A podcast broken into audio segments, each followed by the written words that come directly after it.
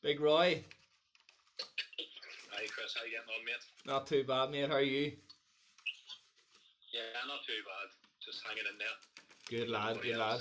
What have you been up to today? I've just been in the garden, mate, as usual, just doing other things around the garden. I think that I think I've grass, I cut the grass that many times. Uh, I have no grass left in the garden. Good lad. See, I'm getting, a, I'm getting a bit, getting a bit of stick with the barnet, mate. Give me a, need to do something. I'm losing mine. I'm losing mine. Uh, right, so listen for for people who have just tuned in and what, what we're going to do, we're going to talk about.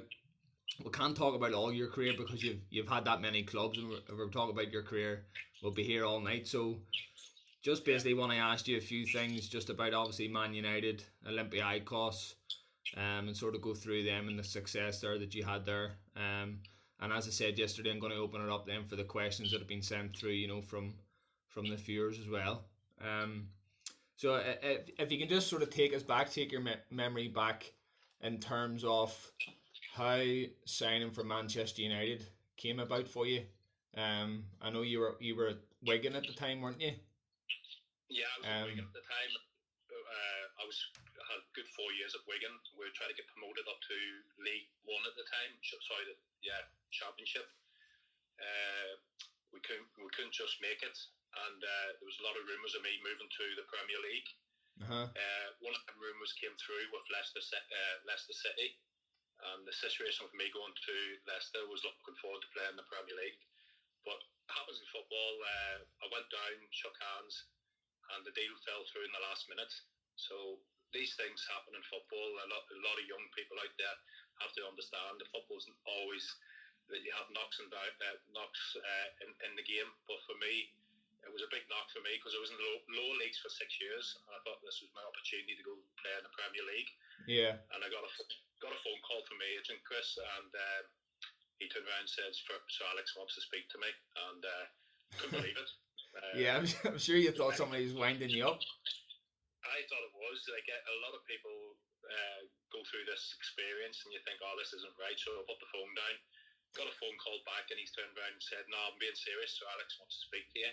Yeah. The next day, I went down, went down to speak to him. The next day, and uh, it was uh, it was amazing, just sitting there for the best manager in the world in front of you, thinking, "What's going on here?" You know, Yeah. yeah. it's Manchester United, you, you, one of the biggest teams in the world and the best manager in the world. So it was one of those op- opportunities for me. It was never going to turn down because I never really had a goalkeeping coaching. Uh, uh, every every session I was playing for six years, it was maybe once a week, maybe once every two two weeks. So Uh-huh. opp- opportunity to, to play with good players and uh, getting coached with a goalkeeping coach every day would have made me stronger and better. Yeah. Did you feel though at, the, at your time at Wigan that you were making strides? You know, had you heard whispers the Premier League clubs were going to be interested, and you know, did you feel that you were ready for that challenge in yourself? The thing is, the thing in football is like there's so many rumours in football. Yeah. Uh, until you sit that, until you go and speak to the manager. Uh, like I said before, I nearly went to Leicester, spoke to the manager, shook hands on the contract, and I fell through. Yeah. But there were so many rumours in the last two years of my contract with uh, with uh, Wigan that there was teams interested in me. But end of the day, Chris, if you don't perform on a Saturday or, or whenever you play, you're never going to get a move. So it's down to the player. It's up to them what mindset you're playing in. Yeah. For me, I was just playing every week uh, for Wigan. I was a Wigan player until I got the opportunity to move on.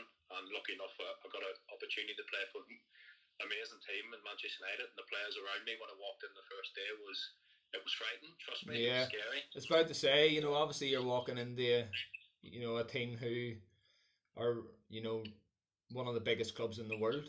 You know, full stop. Obviously, with probably one of the best managers of all time as well. How, you know, how was that sort of walking into that environment of, you know, quality players, different sort of characters, you know, higher standard. You know, how long did it sort of take you to get used to that? There, you know, the demands of being you know, disres- no disrespect sort of to Wigan, but now the demands of Manchester United and, and what it what it's really about.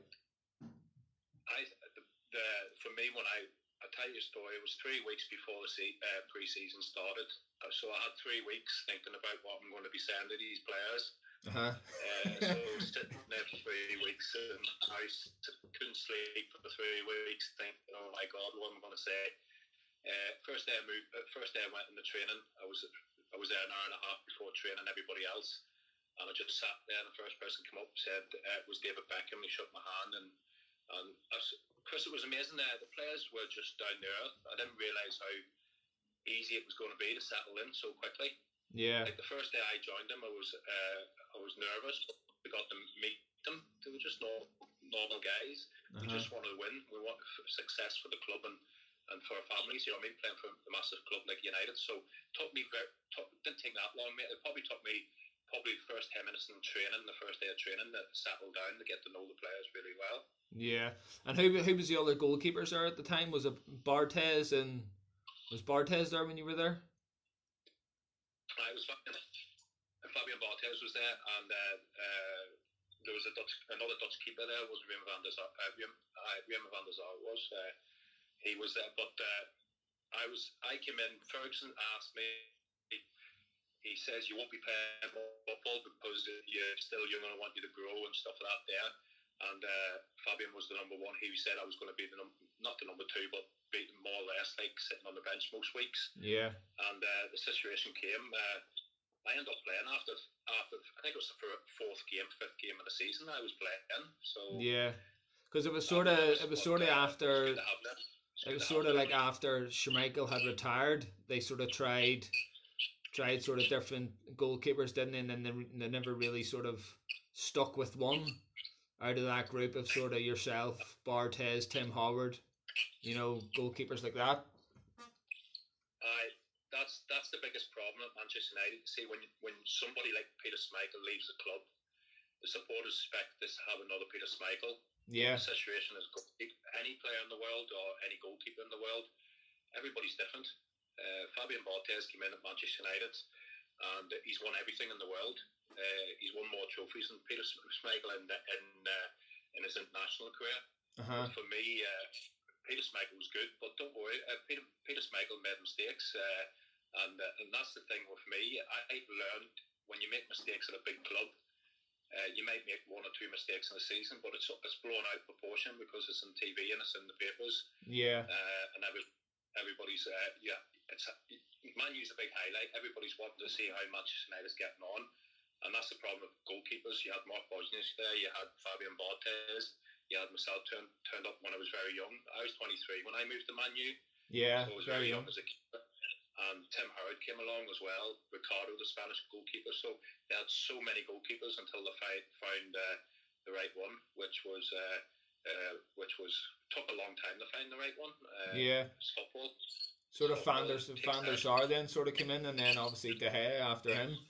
Um, but it, just as you're sort of talking, just as you're talking about sort of like top clubs, I know obviously Manchester United is one of the biggest clubs in the world, but do you find that sort of almost your mental ability and your character and your mental strength has to be up there in a par with your obviously your playing, your technical ability and your, your tactical ability?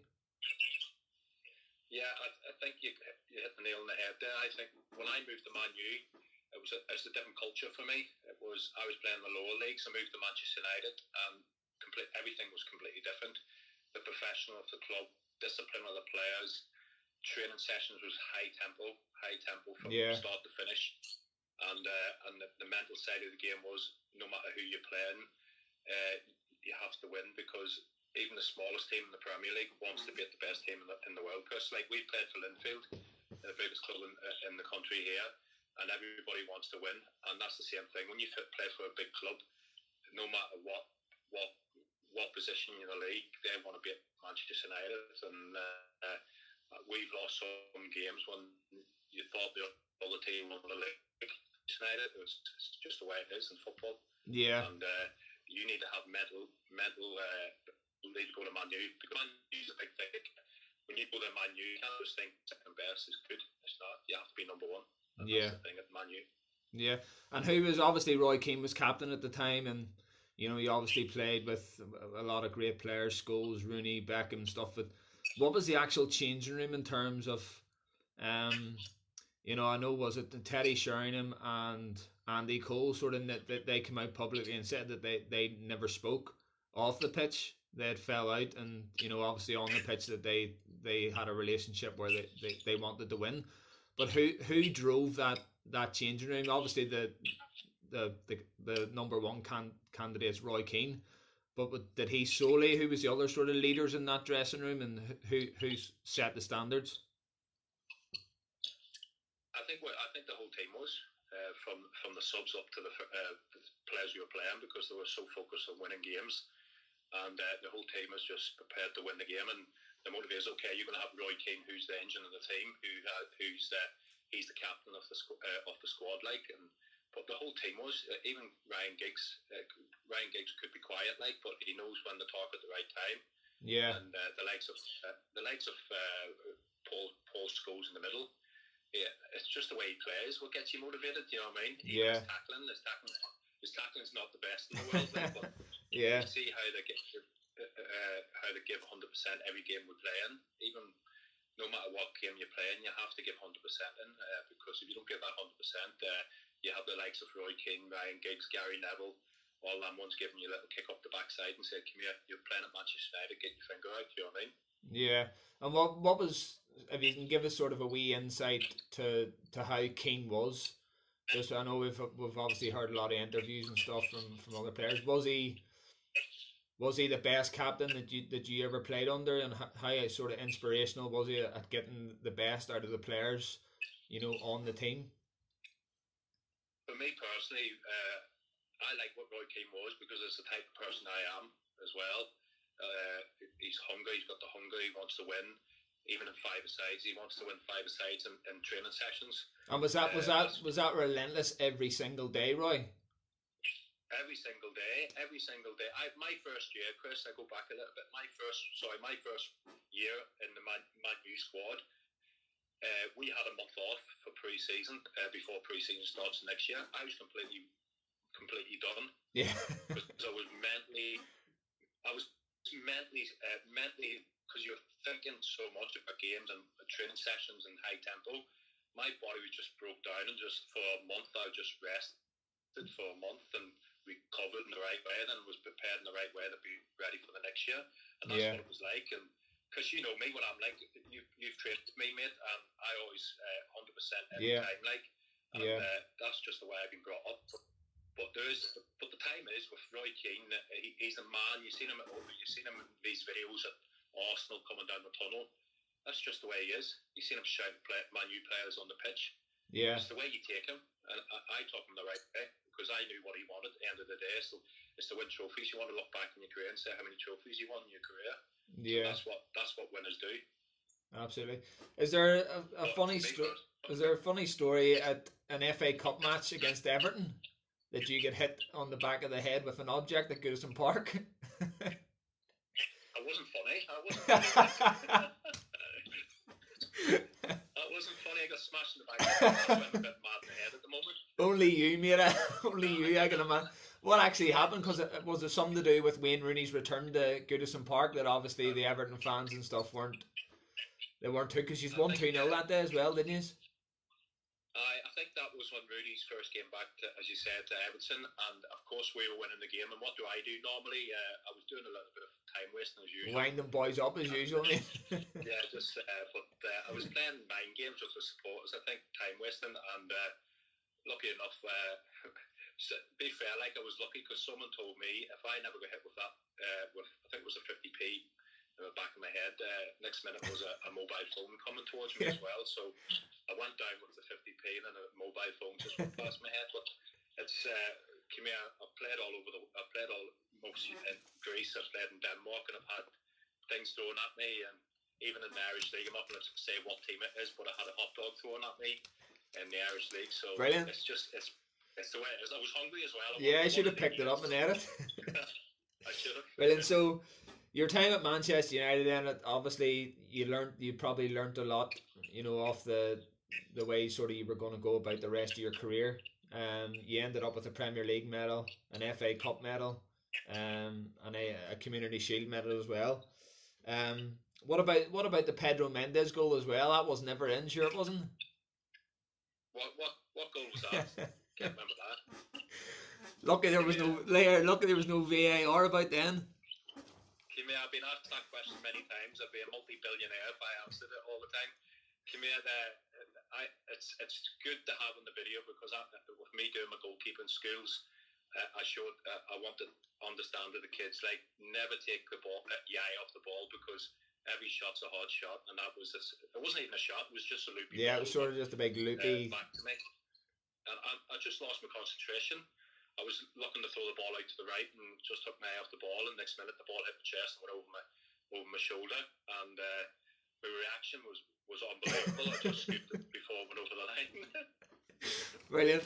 So in term in terms of then you, I'm just going to speak a wee bit of sort of about you know what life was like then in in Greece. Probably a completely different lifestyle for yourself. You know, obviously a different way of living, different language you know different climate in terms of the heat and things like that. So how did you how did you sort of find your way to Greece? How did that how did that come about?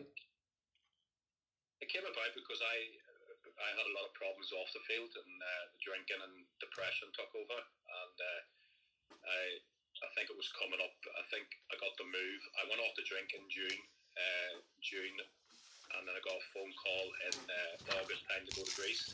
Uh-huh. And I got the I got the opportunity to move to Greece, and uh, me and the me and the wife uh, and the kids. Uh, I got back to my wife. We had a big, we had a lot of problems for about two or three, four years uh, with the drink, with my drinking and depression problems. It was really bad, and uh, we had an opportunity to go to Greece for a week and get a bit of sunshine. You know what I mean, Chris, and get away and see Yeah. how things are out there.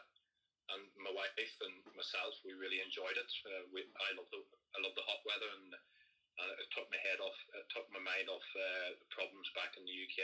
And uh, Were you just thinking this was this was sort of more of a, a fresh challenge for yourself to sort of get your head right and you know sometimes a fresh Yeah. challenge maybe in a different country can you know sort of bring you back to neutral again. yeah, I just think that at the time I had to get away from the United Kingdom, and uh, the situation with my problems was uh, I don't know if I could have. I don't know what would have happened like, but if I stayed in England, uh, I don't know if I would, would have went back on the drink or whatever. But the culture changed everything. Once I moved to Greece, it was a completely different lifestyle. Uh, Yeah. I met a lot of good people outside football in Greece. I met a lot of people who inside football, like players who didn't even drink as well. So we used to go out and have coffee, teas, or whatever, and uh, might even have a night out, and I'm drinking a few cans of Red Bull or whatever, and uh, and uh, just just it just got my mind off it. But for be fair, Chris, like I've been on the I was on the drink drinking heavily for nearly three or four years. So Yeah. it took me a long time to, to recover, like, and took me over, took me another year, two years to finally say "I- I'm feeling good. But you, you can always have dark days. Yeah. So, uh, and and for OFI, the team in Greece where I was playing, and OFI is a team in Crete. In Crete, yeah. Uh, I was there. I was there for six months. I was there for six months, and I ended up moving to Olympiacos, uh, a fantastic club in, in Athens, one of the biggest club uh, uh, is the biggest club in Greece, and uh, playing Champions League football again and Europa League football. So I, I, started loving the game again because I lost that love for the game. Yeah, you say, Olympiacos, massive club, you know, proud European tradition of playing in the Champions League. Um, the fa- the fans took you pretty well over there, didn't they? What team did you say there, Chris? Olympiacos. Olympiacos. Ah, I thought you said some other team. There. No, uh, yeah, Olympiacos, yeah, because I think my first game was I came off the bench for the last 15 minutes to save a penalty, and lucky enough I fell the right way yeah, and uh, kept it out. And uh, the fans, uh, I didn't realise how big it, big uh, it was going to be until I moved until I went back to Athens. And uh, driving down the road and people just waving at me and shouting the name and it's, it's, it's the passion of Olympiacos fans are unbelievable. yeah. Are, are the fans comp- are the fans sort of like you know people say it's like a religion to sort of them you know countries like Greece and Italy and, and places like that. Are the fans completely different to the ones in the UK? Or what what Yeah, differences was there? Yeah, I think I think when uh, you're playing in like Man U fans, uh, when you're playing away from home, Man U fans, you- it's like you may have four or five thousand Man U fans, and that's the hardcore fans, and they're they're amazing. Same as West Ham, West Ham playing at Upton Park when I was there is that you're walking out and your, your hair's standing in the back of your neck because of blowing the bubbles. So, you know what I mean? But Yeah. Olympiacos, it was completely different because they sing the whole way through from the first second till the, till the end of the game. They're singing the whole way through. And Yeah. uh, uh, of course, they have flyer, flares up in there and all that, like smoke and everything. You know what I mean? It was bangers going off. And, Yeah. Uh, it was a different way of life for me, and I really enjoyed it. It was amazing, amazing uh, three years in Greece when I was out there. Yeah. And uh, I haven't been back. I haven't been back since, but I'm definitely going to go back and see a lot of good people out there again. Yeah, and how, how did their support react with like a bad performance or a loss?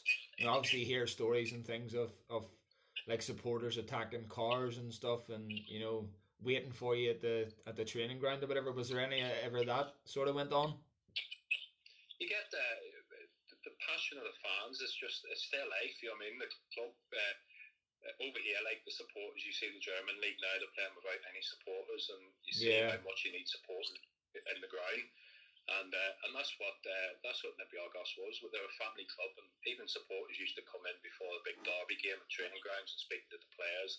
And and you seen the passion from them supporters. You realise how big this game is, Uh huh. and uh, and that's what that's what Olympiacos was. Even even when Sir Alex was at Manchester United, uh, he used to, you know what I mean. He said, "Go and sign them autographs for them supporters because they they they follow you all over, all over Europe." You know what I mean? And Yeah. right. Um, and that's why a lot of people. That's why I give respect to supporters, uh, especially the teams I'm playing for, because they're, they're, they're a big thing behind the club. People don't realise how much these supporters are good for the club. And Olympiacos, yeah, some some sometimes if you lose lose a game, you know you're going to get in a bit of trouble. You know what I mean? Because Yeah. Yeah. that's where that's just where it was in Greece. And and the thing the thing in football, like if if you can give hundred percent every game you play in, and the supporters see that, they respect you more. And that's that's what that's what I was doing when I moved out to Greece. I was given even when I was playing in England, I was given hundred percent every game I play in, Yeah. and supporters see that, Chris. I think they see that, and, and that's all they want. Yeah, hundred percent. You're right. Um, so in 2016, you ended up coming home um to, to play for Linfield. Um, question I want to ask you: Was it always sort of in your head, or you know, is it always on your in, in your gut feeling that you wanted to return home one day and, and play in the Irish League, or what way did that come about? things happen. Things happen in life for a reason. Hey, and uh, I never thought like 15 years ago I've been thinking about coming back to Northern Ireland and playing and living. Uh huh. But uh, the situation the situation happened was when I was uh, playing in Greece, I ended up. Uh, uh, new manager came in, so I had to move because he got his own goalkeeper, so I had to move back home. So when you're leaving the country in the last, I think it was the last two weeks, you don't know where you're going to go. So me and the wife decided to move back to Northern Ireland. I knew the school. My son was 15, so I knew a school in Final Town. So he was going to go there, finish do his uh, exams and stuff like that there. And I got a phone call to go to Notts County because I still wanted to play because of the Euros 2016. Yeah. I think this was 2014 when I went to Notts County.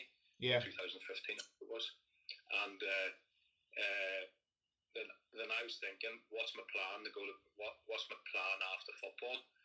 Because I knew I can carry on. But when I moved to Notts County, I tell you the truth, I, I moved to Notts County and I found it hard because the younger players are getting more. Uh, the attitude wasn't there. Uh, it was just they turn up to train and uh, they think, oh, play the game on a Saturday. Hope if we win, we win. If we don't, we don't. You know what I mean? Yeah. and that it was really let me it was really getting me down and uh, Do you find? Do you, sorry, just to just to sort of. Do you find that way a lot of young players now? Not saying every young player but I just think when uh, in England especially when these players are coming down from the Premier League they think they should be in the in, in the first 11 uh, and, th- that's the big problem when in the Premier League now they probably they haven't probably played against men you know what I mean because they've probably been in that club for six seven years Yeah. in the same level, age level until about 19 years old, uh, and then they end up getting released.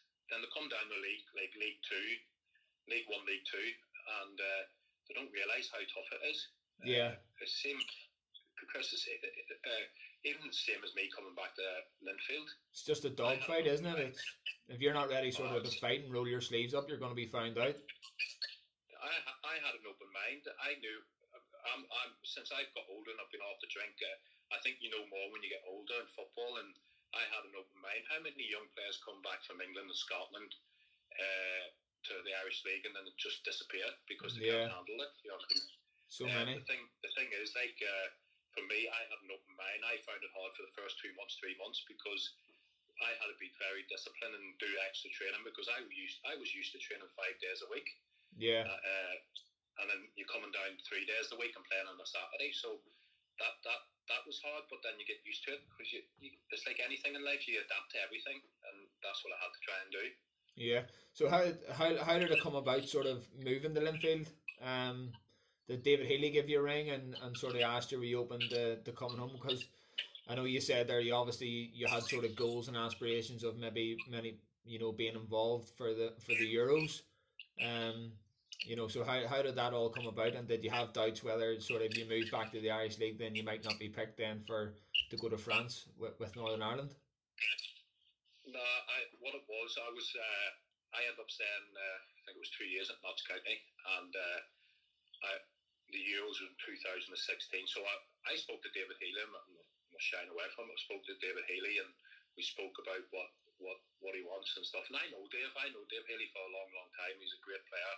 He's uh, becoming a good manager. Uh, the thing I knew about him, he he was hungry to win games as well, and and uh, that's what got me to go to Linfield Yeah. and uh, and of course I still wanted to play for the a big team and I know it's only part time football but Linfield you, you get the opportunity to play in Europe and as you see Chris when we played at Celtic a few years ago uh, 50,000 fans there Yeah. I don't think many players in that Irish Irish league would play in front of that ever again you know what I mean Yeah. so for me to come back, I've given experience, my experience to the younger players at Linfield and, and the even younger, younger players at Linfield was uh, I want to try to give something back. And we had a, me and my wife had a long talk. She loved it over here.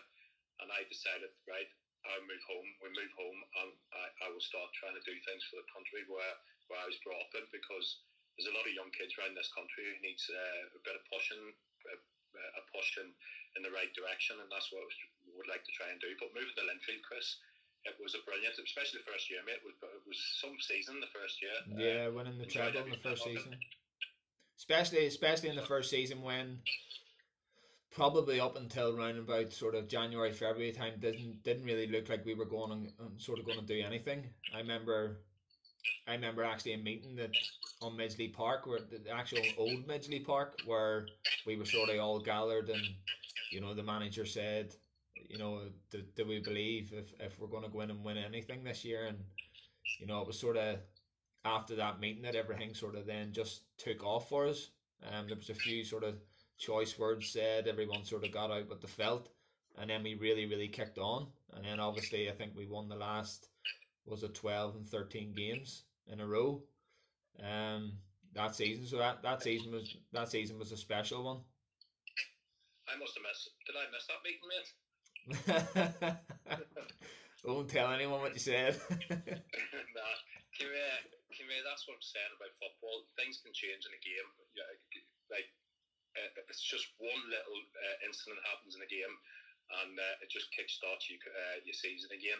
And yeah, it did for us. It did for us, like because that was an unbelievable run. Uh, that was a big, big win, uh, winning the league and winning the Irish Irish Cup and the County Antrim Shield as well. So it was nice to come back and win three trophies in one year, mate. It was nice. It was brilliant. yeah. Uh, Just, that's what I mean. It was it was fantastic. It was surreal. And then obviously last year, you know, your final year that you done your cruciate ligament and stuff, and the way you the way you sort of you know left Linfield again after that. How how is the the knee and stuff now? And is are you back to sort of full recovery? I know that you're doing. Obviously, you've got your own sort of goalkeeping coaching academy stuff now. So how's things and how's things going with that? Yeah, I my knee's good now. Hey, Chris, it's just uh, it's just keep going, mate, and keep working. Like uh, I had a bad injury before. Uh, I think remember the Ballymena game. I done my knee and was out for three months as well. Yeah. And uh, I started picking up injuries and thinking someone above's just saying times times up, like getting these injuries on my knees. And I, I thought about it. Like um, I don't know what I'm. I'm still thinking about it, Chris, because I do miss it. I do miss football. I Yeah. do miss it, mate. I'm not going to lie about lie about it. But Sure, you do. really love You've done it for what the last twenty five years of your life, like you know. So it's a massive, You know, it's a massive it's hole big- from your from basically your your everyday life that you've done for the last twenty five years. Yeah, it's a big, it's a big part of my life, mate. Probably ninety percent of it's all football, mate. To tell you the truth, it's Yeah. just where I am. Yeah, But I thought about it, Chris, and I want to be a goalkeeping coach now, and, and maybe push on and see what else I can do in, in the football game. But I don't want to lose my knees, mate. I do Yeah. not want to lose my knees. See when you see if I come back done my knee again, it might put me out for longer and, and get worse and worse. I want to try and keep coaching for the next 15, 15 years. I'm still a young boy. 30, I'm 32 years old, so I have another 20 odd years left. flying mate. That's that's it. Like, you know, you got to think to yourself as hard as, as hard as it is. You know, there is life after football in terms of with your family, and you know, if you do want to go into coaching, then you know, you sort of you have you have to get yourself out of it in some way that you know you're capable of, of doing all them things then after football. You know, um, I, I just wanted to speak a wee bit about Northern Ireland. Obviously, myself, you know, from talking to you and you know probably everyone that knows you and, and know you growing up is that you that you have a massive passion for playing for your country. Um, and you know I know certainly how how much that means to you. Um, forty five caps and all was it? 45 caps, yeah, Chris. Yeah. Do you do you feel that you should have got more? Yeah, you do. Of course, you do. You want because I was playing. My, my debut was 19 Yeah. in Thailand. That was my debut. when I was Thailand, 19 tw- years old. 21st of May 1997 Well, it wasn't that long, was it? Against Thailand. Got it right down here. ago, yeah, so Um, you know, and then then well, you, Chris, I think, I think, I think for me, mate, uh, I think for me, it's uh, 45 caps, but uh, it's a blessing. It's a blessing for me to have 45 caps because when I was 15, 16 years old, I, I would have been happy with just one cap, mate. Trust me. yeah, But when you had the opportunity, the opportunity being in the squad for so long, saying that I missed six six years of my career at Northern Ireland because uh, that's what I mean. You, yeah, you had a six year absence, didn't you? And then you made your comeback against Holland on the was it the second of June 2012? That's right. What- nice game to come back to. Yeah, six six nil. I only got two in yeah, that's all right. yeah, so But, uh, came, see, What- when I came back to that uh, team uh, in Holland, uh, I thought I just thought I was in the wrong country because uh, I didn't even know half the players in Northern Ireland. It was that long I've been out of the squad for me. It was scary. yeah, It was scary, but uh, it was. It was. I would. I would love to made the fifty cap, mate. Trust me, I would love to made it. But I had a. I had a bad injury uh, just running up before the Romania game uh, in the, for the qualifying games uh, Yeah. in 2000 for the 2016, and I had a bad stomach problem, so I missed. I missed. I missed that game, and then uh, Brian. Um, uh, Michael McGovern kept the spot in that, and he done he done wonders in in the Euros. So yeah, credit to him. Like did well, brilliant lad as well. By the way, really good guy. But I was. That happens in football, Chris. It's the way you bounce back from things, mate. Yeah. I agree. have more downs and ups in this game. Trust me. I agree. And in terms of you know, obviously your experiences with with Northern Ireland, you know, can you sum up sort of your best experiences and obviously the the running the Euros and things like that? Sort of what what what was your experiences off that and, and the actual games, even the game against Ukraine, obviously that that put us in then to the to the knockout stages. Yeah, uh, I'll, I'll keep it. I won't say. I'll keep the a few ones quiet, mate. Especially my debut in Thailand, like so. I'll keep that one quiet. But uh, Oh, I think, I think, uh, I think it was special for me when I got my first cap, mate. It's everybody's dream, as I said before, to get that. But uh, the biggest achievement of my life is qualifying for the Euros 2016 yeah, especially what I went through. People don't rip. A lot, I've spoke about my problems off the pitch and uh, depression and alcohol. If you told me, if you told me, I don't know how long ago, twelve years ago, thirteen years ago, I've been sitting in France, even sitting on the bench for a major tournament for Northern Ireland, I would have laughed at you. yeah, And uh, I just, I just sat. I remember when we lost against Wales, and I just sat on the bench by myself, had a lump in my throat, thinking, "This is unbelievable." You know what I mean? After what I've been through, and uh, and what these players achieved, and what Michael O'Neill achieved, and the coaching staff. Uh, for a small country like Northern Ireland, it's, it's a credit to everybody who was involved. And, Yeah. Uh, hopefully, hopefully there's plenty more to come. Like, but I'm supportive of Northern Ireland, Chris. We all are, mate yeah, when you're growing up, you support our country, and we give give 100 percent back into them. And uh, and when you have the opportunity to play for your country, it's it's amazing to stand there singing sing the anthem and listen to all the supporters uh, cheering your name and all that kind of stuff. Yeah, it just shows you as well, though, for any sort of young kids or sort of anyone in society watching if they have a goal in life, just to never give up. You're never too old. I mean, how old was it then that you realised sort of your that France, you're probably your biggest, you know, experience, best experience in, football. What age did you experience that? Was it 37, 38? I think it was. Uh, it could have been. I was turning thirty-eight. I think it was. Yeah. Yes, you know, I mean? you know, so never, never give up. You never give up in football, uh, especially goalkeepers, because goalkeepers can go on longer. It's a bit harder for outfield players because it's it's the body running around and stuff like that. There, you know what I mean. But for goalkeepers, yeah, uh, I was quite lucky to get the opportunity. Michael Michael O'Neill came back in and brought me in to the Northern Ireland squad, and uh, he started me off in the World Cup against Russia, which uh, it was amazing for me to come back after yeah. being so long out.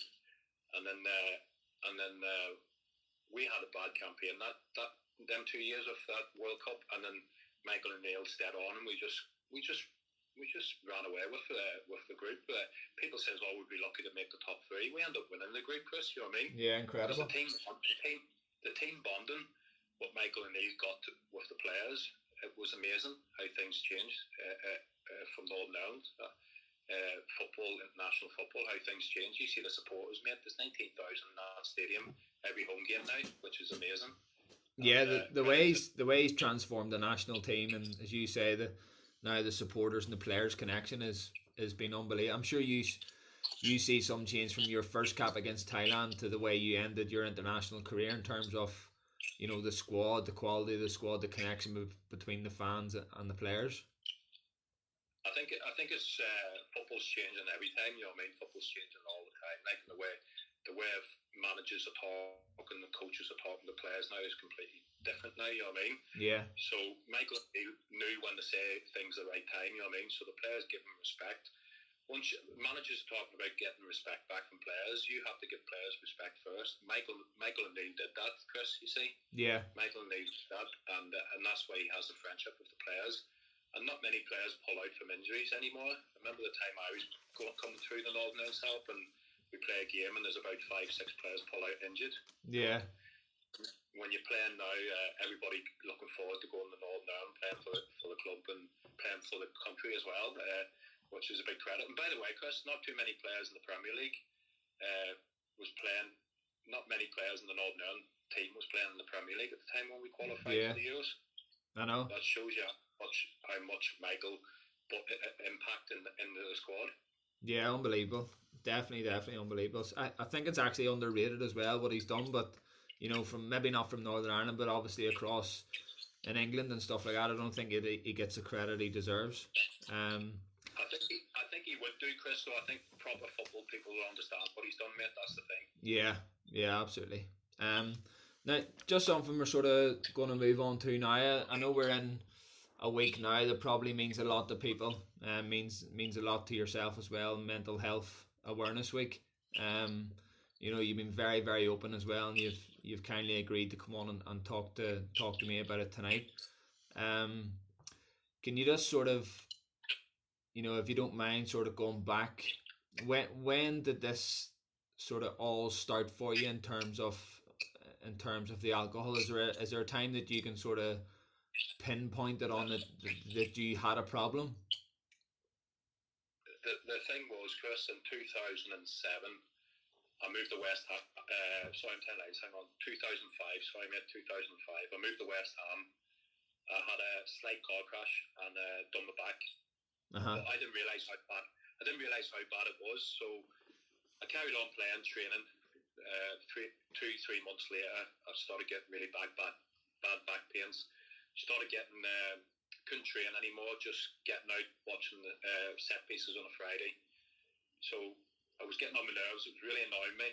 Getting injections in my back before the game to try and kill the pain, and uh, then afterwards the pain went. Uh, the injection went away, and the pain was unbelievable. Yeah. So I went to see a specialist, and I went to see a specialist about my back, and he said, "Roy, you're very lucky. You could have this called foot drop thing, where you had your nerve the whole way down your back, down your back of your leg, into your foot. So I nearly, nearly lost my feeling in my foot. Uh, he got me in, got an operation. He said uh, there's always a percentage that you might not be able to come back because it's it's one of those situations in your back. It could be very could be dangerous, but normally the percentage is quite high. You'd be okay. Uh, so came back, got the operation, came home after I think it was a week, laying on the floor for nearly a month, two months. Uh, I was digging a big hole, mate. Trust me, my own mind was taking a hole. Uh, yeah. Big black hole, and uh, started going back into training just for a little bit of treatment and stuff like that. There, people talking to me for the first couple of weeks, talking away to me, felt okay. Uh, Roy smiling, he's joking, he's talking, having a bit of fun. He seems okay. Go back home, shut the door, have a bottle of red wine, thinking I'll have a glass glass of wine. End up drinking the whole bottle of red wine.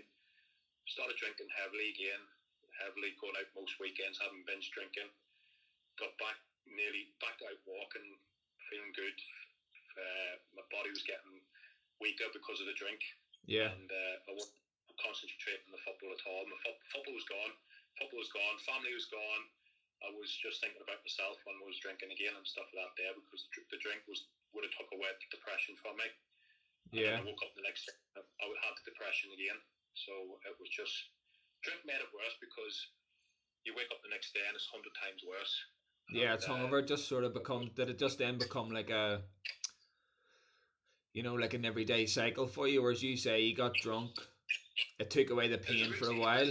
Like it, like it took away the pain for a while. Yeah, routine, and then you woke up the next day, you felt hungover, felt horrible, and then you get drunk again because it took away the pain. It was just a sort of routine then that, that every day before, and then before you know it, you were actually caught up on it. That every day, then I, I've jumped, I've jumped on a little bit here when uh, when I moved to Denmark, came back from Denmark. Yeah, I hadn't gone to clubs for nine months. I, I'd never had a football club for nine months because uh, I didn't care about football. So that's when I was drinking nearly every day for them nine months. Yeah. And, uh, and it was difficult. And uh, of course, what I was saying before about me and, the, me and my wife going to Greece, we split up before uh, because of the drink. And she said, I've said it to her so many times that I won't drink again. I won't drink, and I end up drinking again. And uh, uh, the, the, my biggest problem was I never came out and spoke to anybody about it because every time someone wanted to go out, have a party, or ring Roy up. He's he's the life of the party. You know what I mean? Yeah. Give Roy a ring. He's okay. He's a good lad. Bring him out. I'm always the first one there and the last one to leave. And uh, and it was just so bad, mate. When I look back, and my, lucky enough, my wife and my kids are still with me, and it was uh, uh, and I love my wife to bits, like because I yeah. fought through it was hard, hard times for her. Yeah, absolutely. Um, and in, t- in terms then of when when did you when did you wake up and say enough's enough and, and finally you sort of realized then that you, that you went into rehab. When what was the sort of click in your mind that thought right that now's the time that I need to do something or now's the time that I need I need to go and talk to someone or see one um, I, Chris I went to rehab and uh, in my own mind I didn't want to stop. I went to rehab because my wife and my agent wanted me to go in because what, what they were saying. Yeah. But I didn't think my mind wasn't telling me. My mind wasn't thinking I was that bad. You know what I mean? Yeah. And and I went to I went to rehab for six days, mate. I went in the rehab for six days, which is no point. No point going in. I came back out. The press was after me, sitting outside my house for over a week, looking, to trying to take pictures and stuff like that. There. Once they left, mate, I was back out drinking. Yeah. That's, that's just that's what it was doing. And then then two years later. I remember, I remember clearly, like I can still remember it, waking up apartment in Canary Wharf and looking in the mirror and people walking in around the apartment didn't even know how, didn't even know who people were in, in the apartment I was renting, and uh, looking in the mirror and saying, "Who am I?" You know what I mean? Uh, I just, I was just thought I was going to end up killing myself the way I was drinking. Uh, yeah. If I drink, drinking anything, Chris, anything a game, anything what was sitting on the table, I would have drank it. Didn't care what it was, and something clicked in my head which told me, "What are you doing, Roy?" And that little click in my head just changed everything in my life. Yeah, completely. And uh, the opportunity for me, there's a lot of people out there who don't have that opportunity what I got because I was quite lucky, Chris, because I got a phone call from an agent asking me to go to Greece. Yeah. And uh, there's a lot in this country who don't have that opportunity, but they have people out there they can go to and speak to uh-huh. uh, especially especially through these bad times at the moment with the coronavirus. But for me, was the biggest thing was for me to go to Greece and change the whole lifestyle and my, my attitude Like I still I still struggle with the depression. Uh, like three months lock, uh, locked up in the house, I'm going out to the shop and coming back home again. I have led on the set for nearly two days thinking, what am I doing? Yeah. And it does come back, and you need to give yourself a kick up the backside and go out and do something. Go for a bike ride, go for a walk. Just keep active. That's what life's all about. Keep active because if you sit down in, in your room and the four walls, uh, you just think bad thoughts all the time. Yeah, mate, you're not you're an absolute inspiration. Definitely, you know, it's what you've done through, what you you know, what you've came through, and as a man, and, and the success that you've had, and the way you've sort of spoke about your your mental health and stuff. I know that you just haven't spoke about it on here. You've spoke, you know, you've give sort of various interviews and stuff, and you know, even if we can just sort of, if one person hears this tonight and they're sort of going through a little bit of a bad time or they're, or they're struggling a wee bit, you know, if, if, if it helps one person, you know, that that's fantastic. Um, do you, do you think in sort of the sport and in the sporting world and certainly in the world of football, I mean, I can think of loads of times where I've shared a dressing room with someone and, I, you know, as you say, like sort of drinking, gambling, um, you know, other addictions. It's it's never really sort of spoke about in the in the football world, and even worse, very rarely.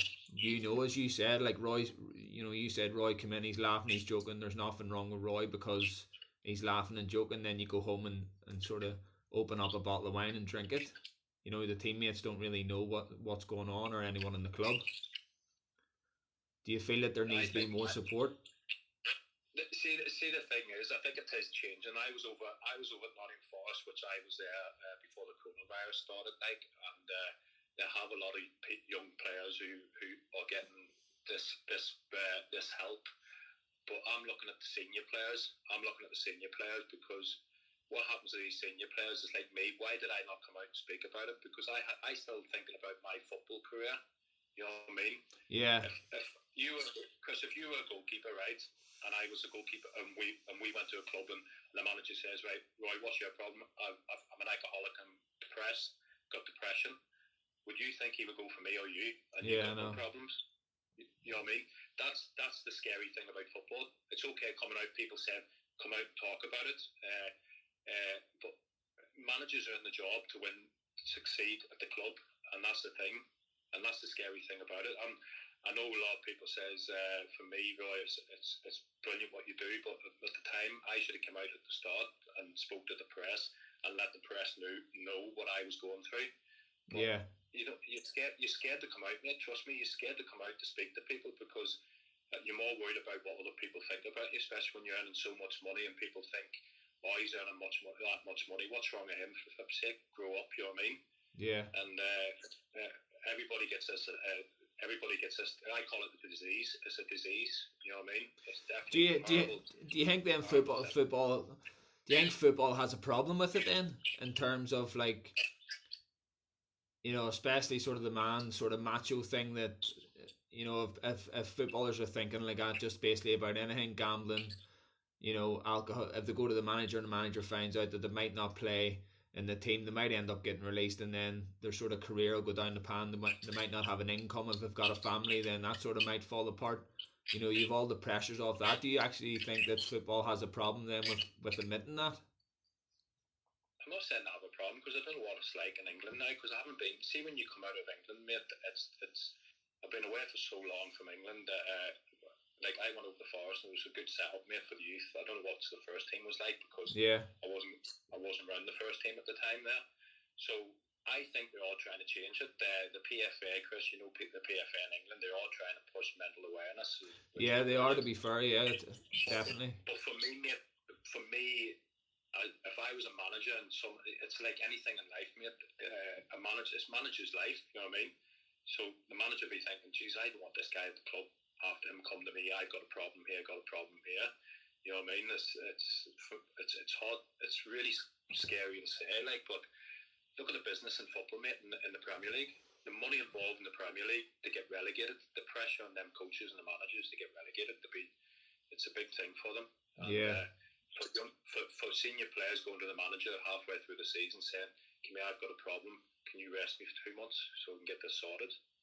Yeah, but but for me as well, like you know, on the flip side, and certainly if I was a coach or a manager, I think that your mental health is just more important as working on your first touch or working on your left foot or work you know your technical ability or your or your tactical ability. I think that this I watched a thing with was, was a Prince William on the, the other night. And he was speaking to Danny Rose and stuff about it, and Danny Rose said that he had depression. It all started through injury, and something that he said was really made sense that this here, if this is working properly up here and you're thinking right, the rest of your body in terms of being a footballer, your right foot, your left foot, your decision making is going to be a lot better as well.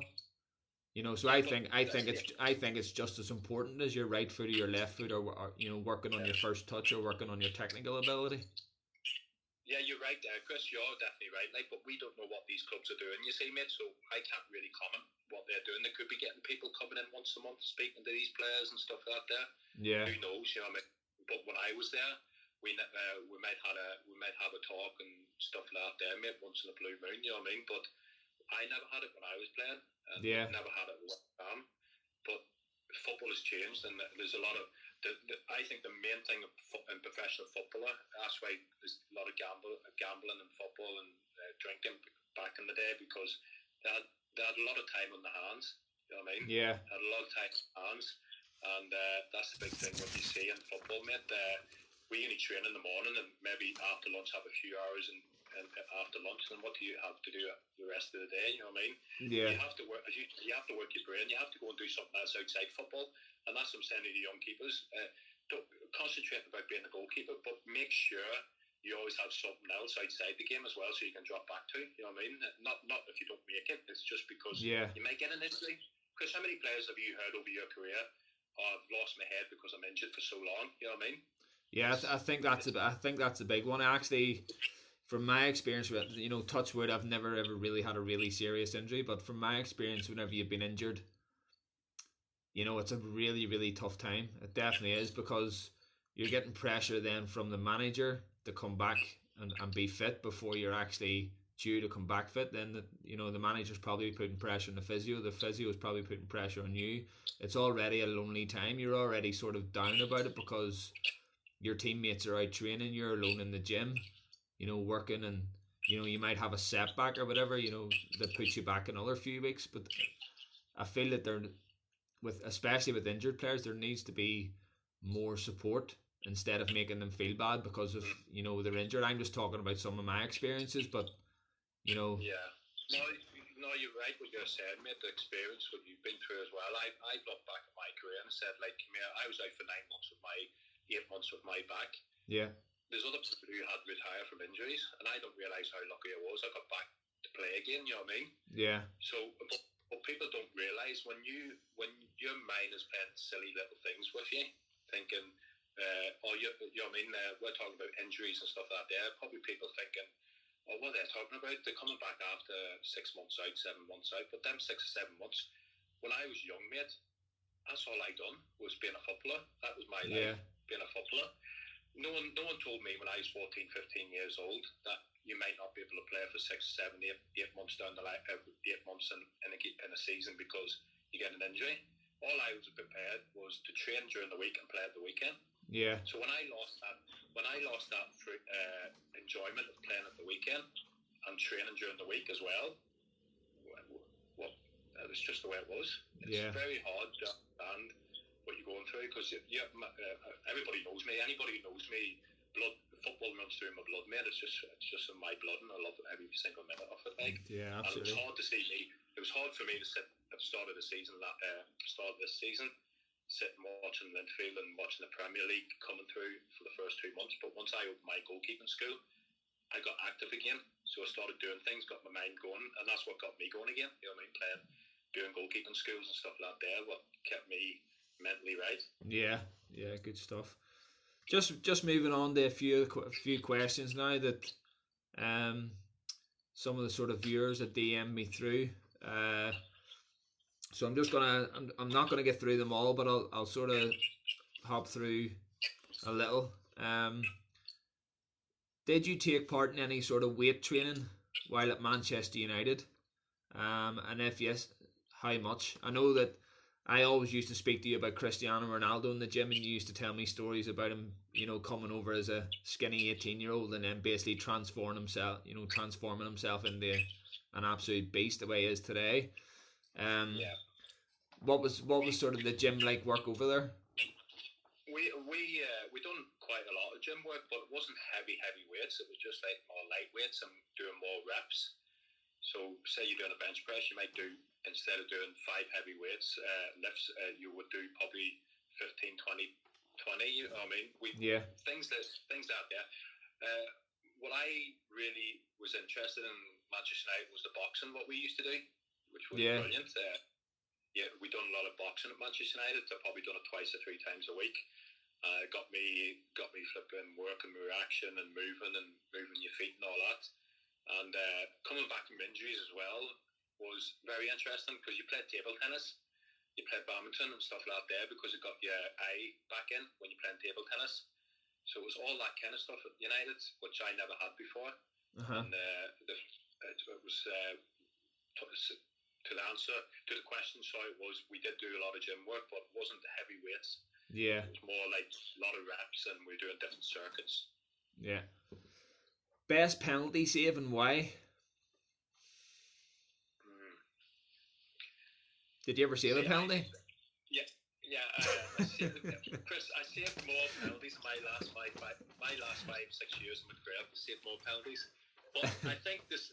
I'm going to say Olympiacos uh, out in Moscow because it was like minus thirteen, minus thirteen. Came on the pitch, saved the penalty, and uh, we won the game one 0 So that was, uh, we were Yeah. winning the game one 0 in the penalty the last fifteen minutes. Brilliant. So, what was your best slash funniest memory of David Beckham? Uh, I used to ask you about David Beckham all the time, mate, didn't I? uh, Tickling your I'll head. tell you story here. I'll tell you wee story. I went, I went, we went round somebody's house, I'm not saying names, I went to someone's house, we had a few drinks, Yeah. and uh, I was thought, being, being from Northern Ireland, I thought it was being funny here, and Bex was there, and we were drinking Bex. So I shouted, Bex, do you want a Bex? And I thought it was being funny, like, and I looked at myself and said, what am I doing? And, uh, and, and it sounds stupid now, like, but I wish I never done it now. him, him just looking at you going, What? What? I was, uh, he said, what are you on about, Roy? Would you shut up?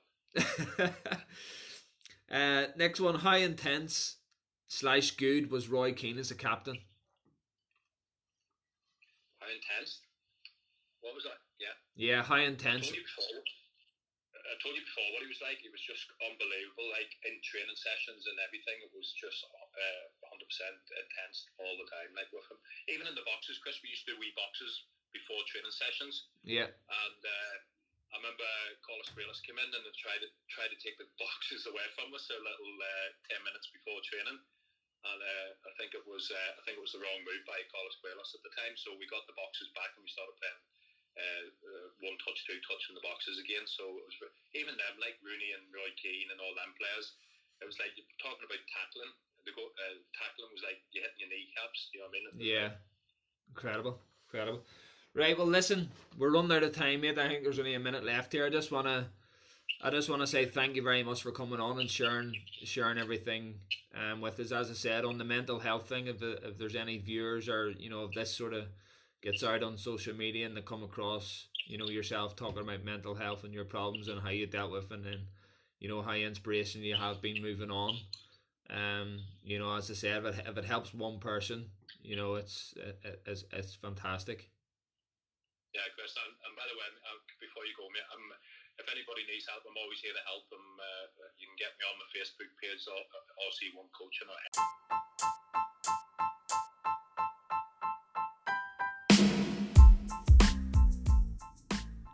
Trust me, I'm here to help because I know what it's like out there. Uh, stay safe and don't and don't be scared to talk out. Yeah, you're a gentleman, mate. I'll, I'll speak to you soon, Roy. Top man. All right, All the best, mate. See Take you care. later, mate. Bye. Bye. Bye.